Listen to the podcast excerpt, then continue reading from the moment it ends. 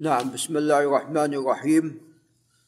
نحمده عز وجل ونثني عليه الخير كله ونصلي ونسلم على نبينا محمد وعلى آله وأصحابه والتابعين لهم بإحسان إلى يوم الدين.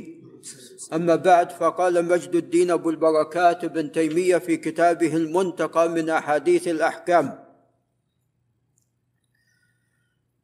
نعم. قال رحمه الله تعالى باب أن من وجد ما يكفي بعض طهارته يستعمله.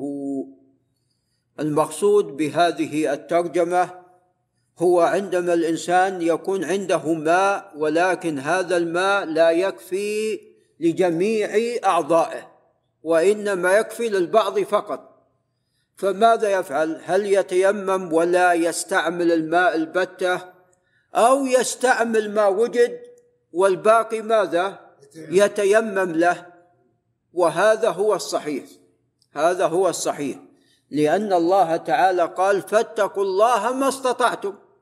وأنا أستطيع على بعض الأعضاء في غسلها والباقي لا أستطيع. فالذي أستطيع أفعله والذي لا أستطيع أتيمم له. هذا بارك الله فيك مثل الصلاة. إنسان يستطيع أن يأتي بجميع أركان الصلاة ما عدا القيام مثلا. يصلي وهو جالس ويأتي بما يستطيع أو ما يستطيع السجود لأنه قد أجرى عملية في عينه. ف ياتي بالاركان قائما وإن كان يستطيع يركع يركع ويرفع يرفع إلا السجود فإنه يومئ له ايماء. نعم. فاذا عندنا قاعدة عظيمة. فاتقوا الله ما استطعتم. نعم هذه القاعدة العظيمة. فاتقوا الله ما استطعتم. وهذا من رحمة الله عز وجل بنا.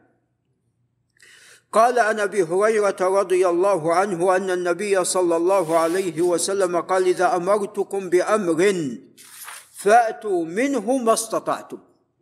هذا مثل الآية الكريمة ومأخوذ من الآية الكريمة.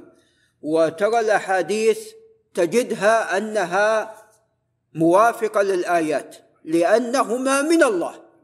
نعم وما ينطق عن الهوى إن هو إلا وحي يوحى.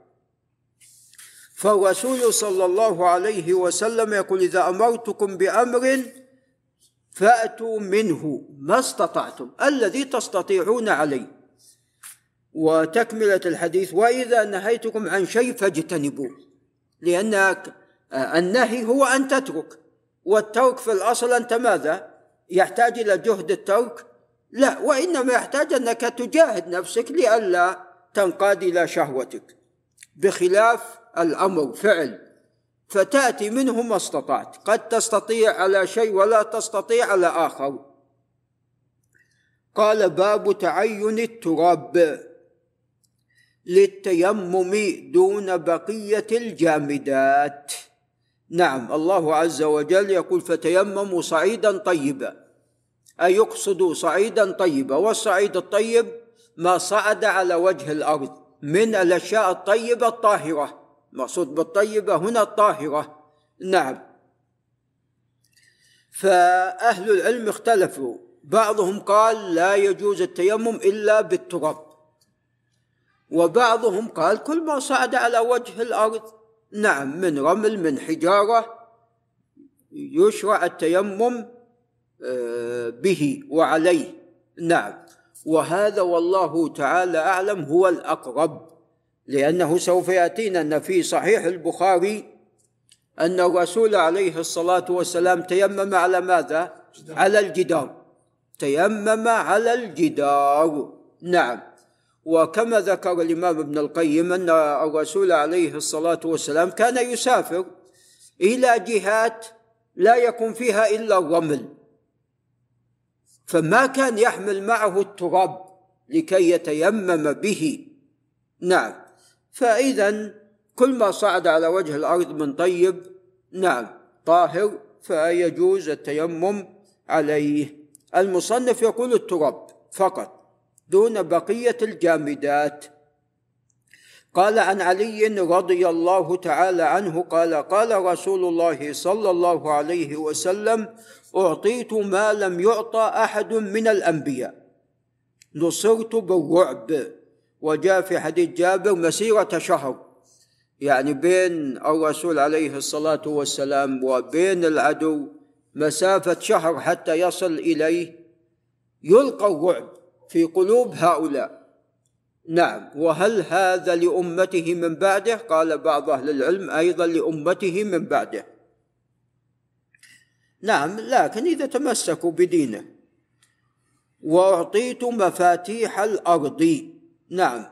ففتح فتح لأمته المشرق والمغرب كنوز كسرى وفارس وسمي كنوز كسرى وروم وسميت أحمد عليه الصلاة والسلام. وجعل وجعل لي التراب طهورا هذا وجه الشاهد. وجعل وجعل لي التراب طهورا وجعلت أمتي خير الأمم. وهنا التراب طهور لا يعني يعني فقط التراب. كل ما كان من جنس الأرض والغالب هو التراب على جنس الأرض.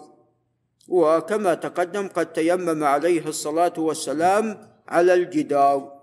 قال وعن حذيفة بن اليمان العبسي رضي الله عنه قال قال رسول الله صلى الله عليه وسلم فضلنا على الناس بثلاث جعلت صفوفنا كصفوف الملائكة.